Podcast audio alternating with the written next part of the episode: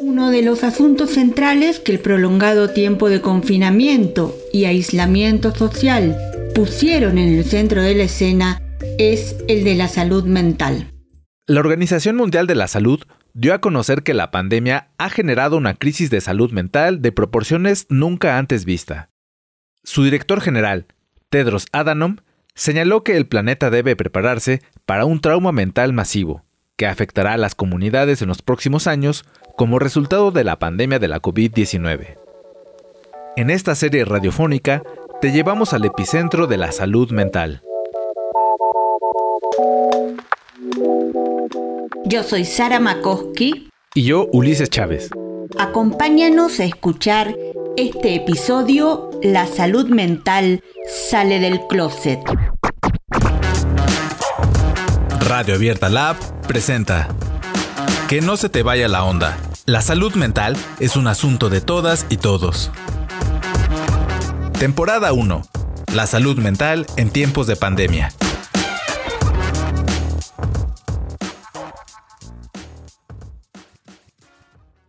El confinamiento y la interrupción drástica de nuestra vida cotidiana como consecuencia de la larga pandemia que estamos atravesando en todo el planeta nos ha enfrentado, como nunca, a la vulnerabilidad, al miedo y a la angustia. La salud mental, esta vez, nos ha tocado la puerta a todas y todos. Por eso, hoy conversamos con psicoanalistas y terapeutas para que nos ayuden a entender los efectos que la pandemia está teniendo en nuestras vidas. Son profesionales de la salud mental que todos los días escuchan, a través de sus pacientes, los ecos silenciosos del COVID-19. Esto nos dijo Dania Lozano, psicoanalista y egresada de la carrera de psicología de la UAM Xochimilco.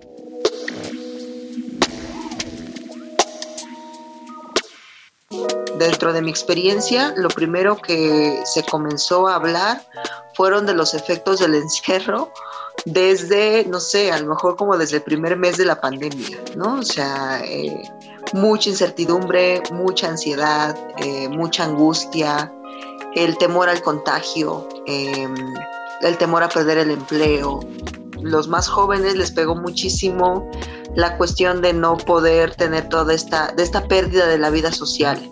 De la vida social, de la vida con los cuates, incluso este, hasta eh, condiciones como no poder tener a veces, por ejemplo, una fiesta, una fiesta de graduación, ¿no? O sea, el terminar cierto grado académico así, sin ningún tipo de ritual, que a mí me parece que, bueno, que creo que los rituales son fundamentales para cierta transición y el no y, el, y que finalmente una de las situaciones que generó es la pérdida de ciertos rituales, pero el inicio de otros también, ¿no? O sea, eh, eso por el lado de los más jóvenes. Del lado de los más adultos, pues sí, las cosas que se escuchaban era pues esta preocupación por la cuestión del, empleo, este, el pasar tanto tiempo eh, en casa y a veces esta situación de que sí no había ya como esta transición, ¿no? Entre que uno llega a casa y bueno, llega a descansar, sale a trabajar y de repente eh, se convierte, hay esta confusión de en qué momento trabajo, en qué momento descanso, una fatiga, ¿no? O sea, excesiva. Desde muy temprano el encierro en las casas comenzó a hacer estragos. Como ciertos confrontamientos a veces familiares, la gente que vivía sola, pues más con estas condiciones de también sentirse confrontada con, con, su, con la cuestión de la soledad. Eh, poder dar cuenta que por un lado había un malestar, decir, bueno, por un lado era, bueno, estoy aquí en casa cuidándome, o bueno, lo que representa el cuidado para cada quien.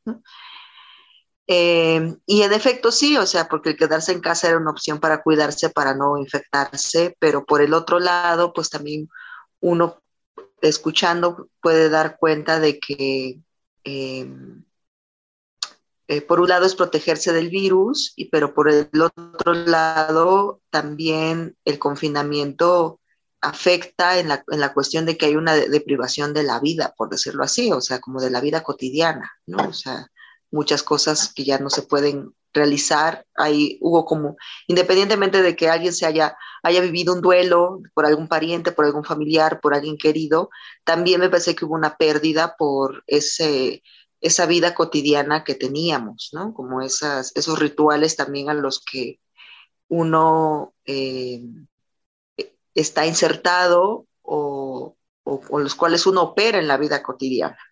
Otro, otra situación que a mí me parece también que, al menos yo, yo puedo ubicar es que también la pandemia detonó ciertas circunstancias que en la vida cotidiana uno no, uno no toma en cuenta o no, o no generan malestar, ¿no? O sea, eh, seguramente, es decir, detona situaciones, eh, malestares emocionales o situaciones a lo mejor familiares que ya estaban ahí puestos, pero que pues, por la vida cotidiana uno no pone atención.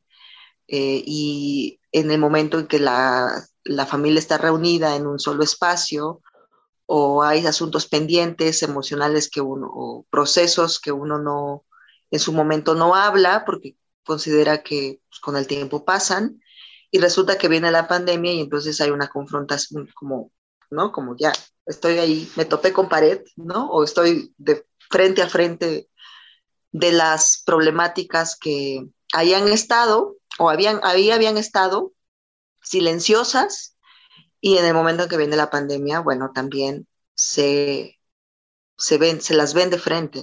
Y como también nos cuenta Dania Lozano, el fantasma de la enfermedad empezó a rondar. Finalmente se escuchaban ¿no? historias que de repente decían, em, a veces fue más el terror por lo que, por todo, por toda esta, este boom de información que hay sobre el COVID, que a lo mejor por la enfermedad, es decir, sí me la pasé mal con la enfermedad, pero a veces también eso de no poder dormir, tener pesadillas, sentir miedo a que ya no voy a ver a mi familia, de que ya no voy a ver a mis amigos. Eh, también fue una situación eh, que abonó, digamos, a, a alguien que padeció de cierta manera la enfermedad.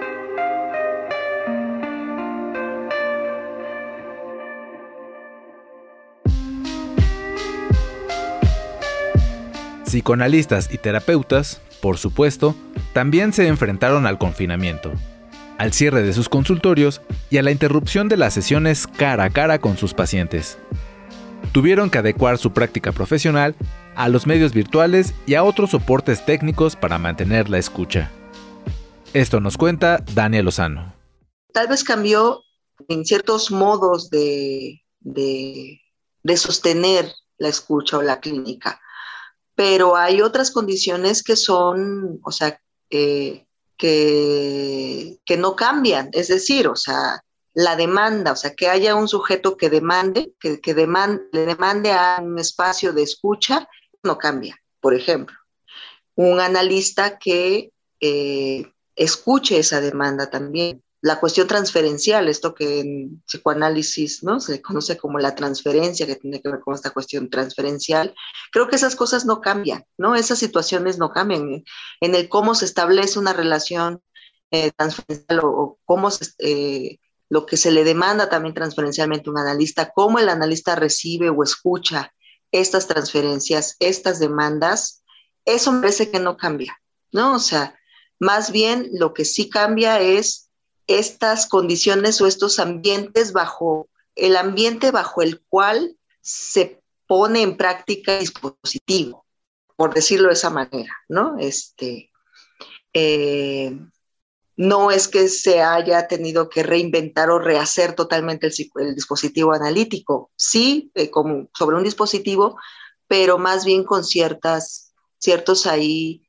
movimientos y e incluso podría yo hasta decir como hasta apertura para otras maneras de recibir nuevas formas de, nuevas, sí, o sea, las demandas o las, o las escuchas. ¿no? Nos vamos a un breve corte musical, ya regresamos. Que no se te vaya la onda. A cualquiera le puede pasar.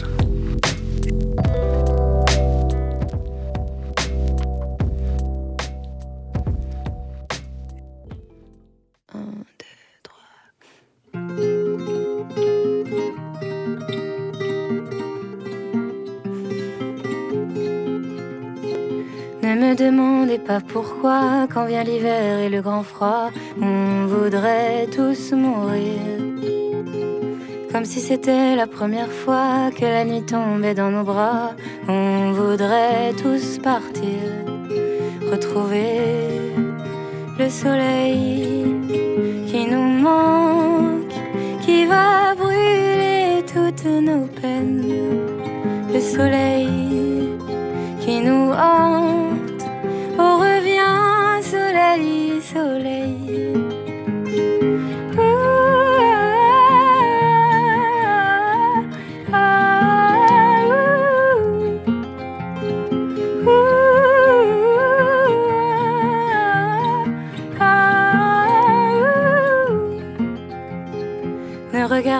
jamais en bas où le méchant loup vous mangera, vous perdrez l'équilibre.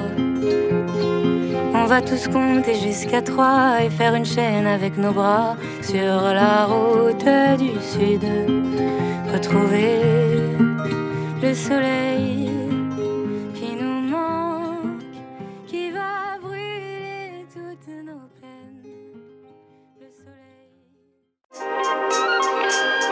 Que no se te vaya la onda. La salud mental nos importa a todas y todos.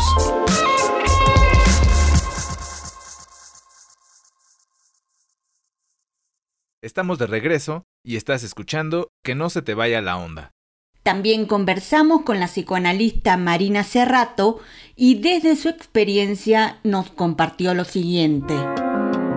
De alguna forma, una de las dificultades con la que eh, nos hemos enfrentado es que, eh, bueno, finalmente los sujetos han tenido que confinarse y en ese sentido, pues han tenido que reducir sus espacios para poder continuar con su trabajo analítico.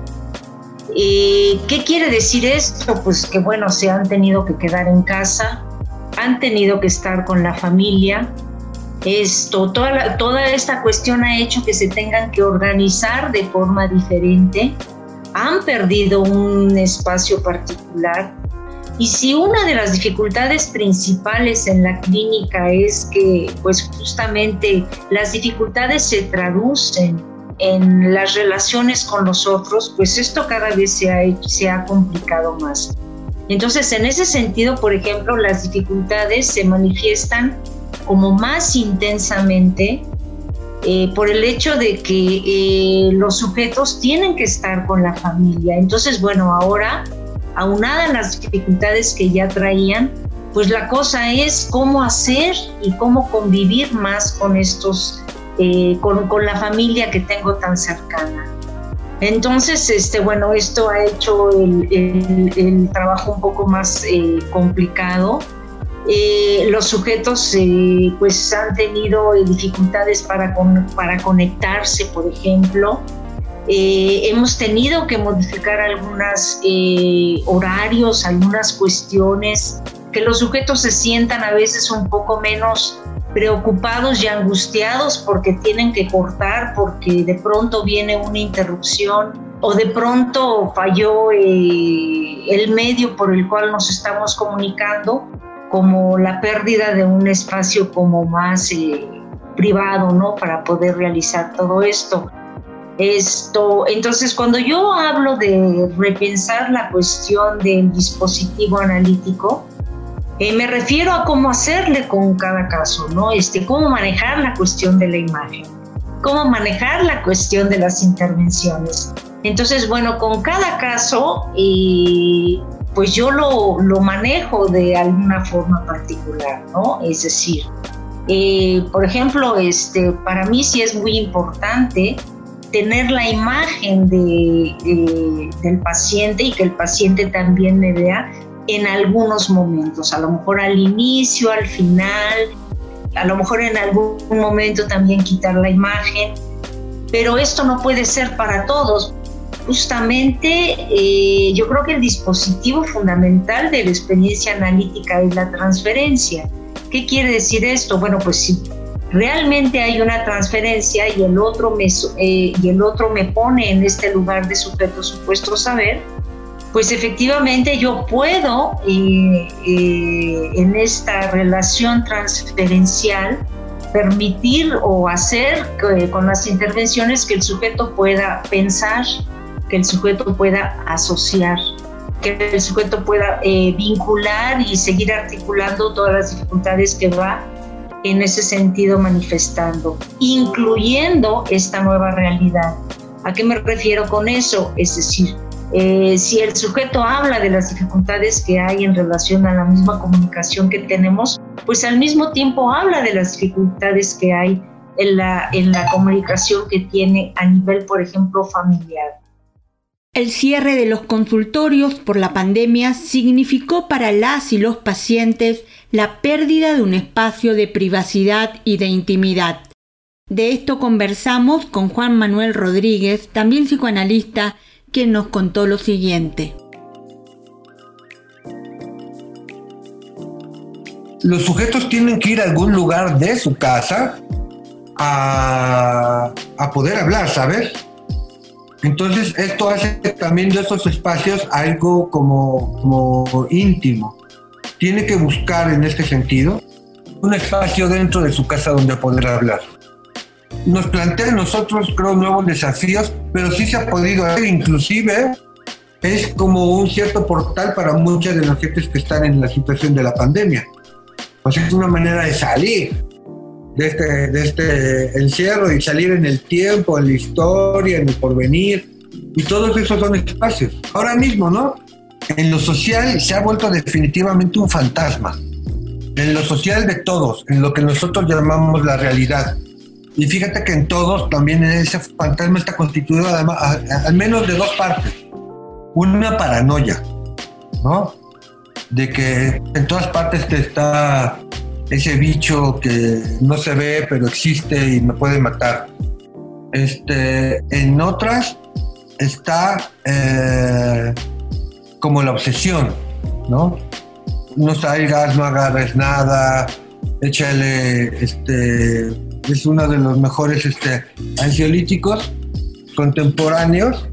Es este, que es un este, el gel, porque ya con el gel de un poquito desechizamos las manos, al menos, si no nos lo ponemos en la cara, ¿verdad?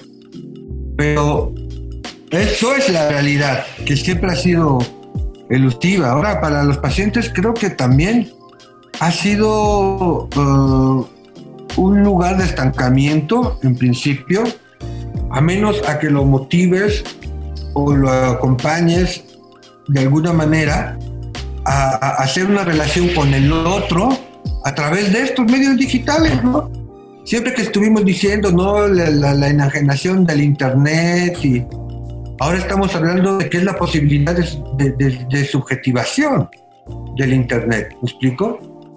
O sea, ahora lo que tenemos que hacer para tener derecho a la palabra es pensar en el ancho de banda y cuántos dispositivos están conectados ahí.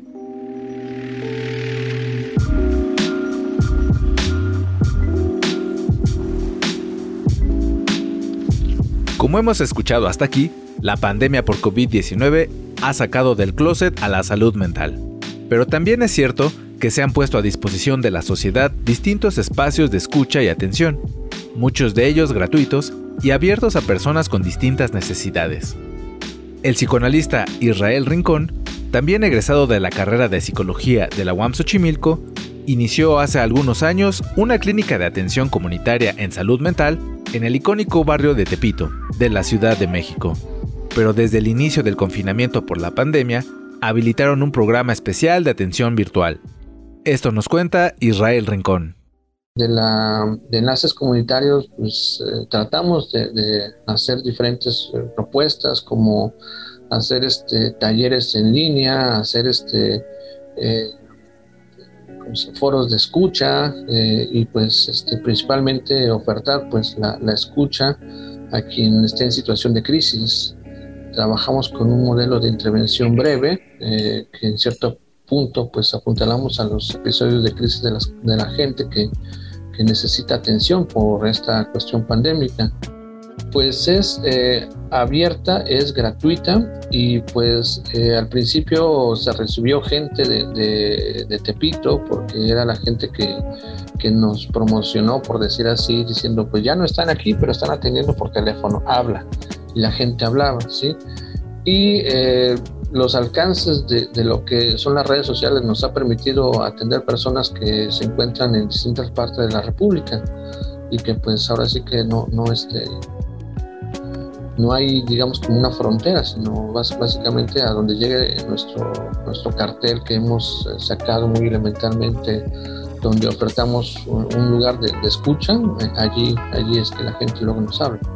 Hemos hecho dinámicas eh, en las cuales invitamos, por ejemplo, a los niños este, a contar un cuento, a, este, a trabajar teatro de sombras, a, mandar sus adivinanzas, eh, digamos eso enfocado a los niños, a, que hagan un pequeño, una pequeña relatoría, algo, algo que en cierta manera eh, no ciertamente los mantenga ocupados, sino los mantenga creativos. Sin en cambio hemos tenido respuesta, nos ha mandado este, eh, sus dibujos, sus acertijos, sus cuentos, sus actos creativos de manera este, interesante cuando hacemos las convocatorias, eh, así como también eh, hemos abierto en, dos ocasiones foros precisamente mm, sin, ningún interés este, eh, terapéutico más que el de hablar, hablar, que la gente hable, quieres hablar, ven, vamos a reunirnos aquí, aquí está el Zoom, bienvenido y compartamos, conozcamos escuchemos, ¿no? Y, hemos hecho ese tipo de, actividades, ¿no? Había una pequeña anotación que esta temporalidad que ha empujado a muchos al uso de la tecnología, ha movido a la sociedad a distintas maneras de organizarse, de comunicarse, de educarse. Eh, el dolor eh, en, la sociedad pues es latente, es muy eh, en cierto punto pues amenazante, real, tal cual. Eh, no ha habido alguien que no esté vinculado o conozca un caso de COVID y que se sienta amenazado. Y me parece que ya hay nuevas exigencias en las cuestiones clínicas a la atención a la salud mental. Eh, no estoy diciendo que será una nueva era de patologías y creo que en el rubro de, la cuestión de, los que nos dedicamos a la salud mental, eh, sigue existiendo esta condición del dolor, el dolor humano, ¿no? el dolor que, que, que de cierta manera reconocemos, escuchamos y vemos en el otro.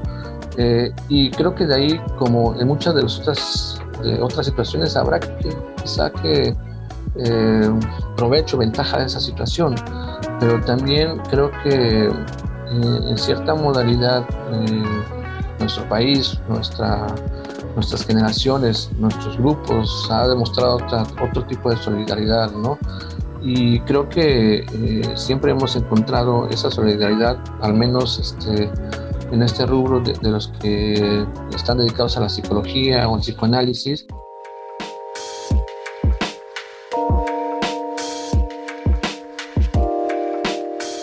Si algo nos deja claro la pandemia es que la salud mental llegó para quedarse. Nuestras vidas ya son otras. Esto nos comenta Marina Cerrato. Entonces mi percepción de la salud mental es que pues estamos en un tránsito muy complicado. Estamos en un tránsito muy complejo, donde todavía hay muchas angustias, donde todavía hay mucha violencia de tipo social, en un tránsito y en un movimiento que, que, no sé este, finalmente cómo, cómo vamos a lograr reorganizarnos en ese sentido, ¿no? Y esta reflexión nos comparte Juan Manuel Rodríguez.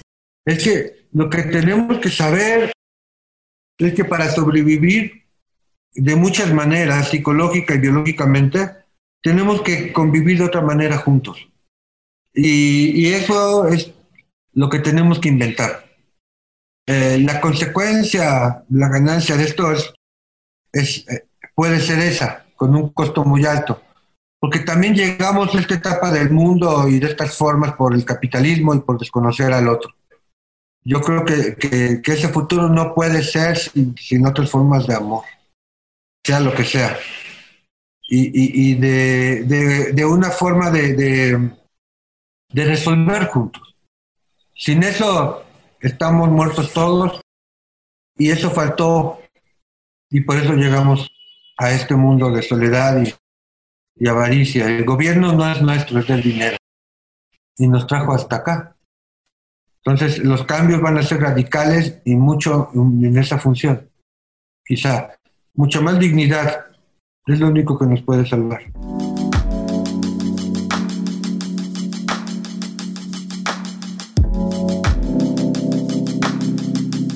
Con esto llegamos al final de este episodio, La salud mental sale del closet.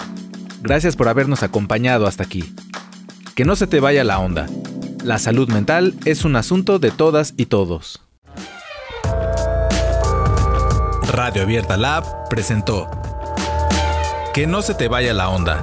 La salud mental es un asunto de todas y todos. Temporada 1. La salud mental en tiempos de pandemia.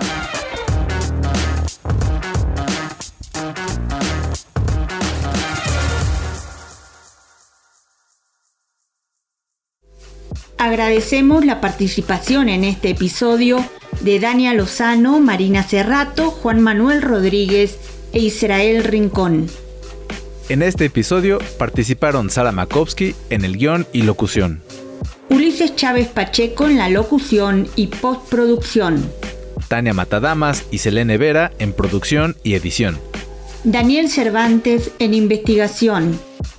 Este episodio fue grabado en tiempos de pandemia a través de una plataforma de comunicación virtual.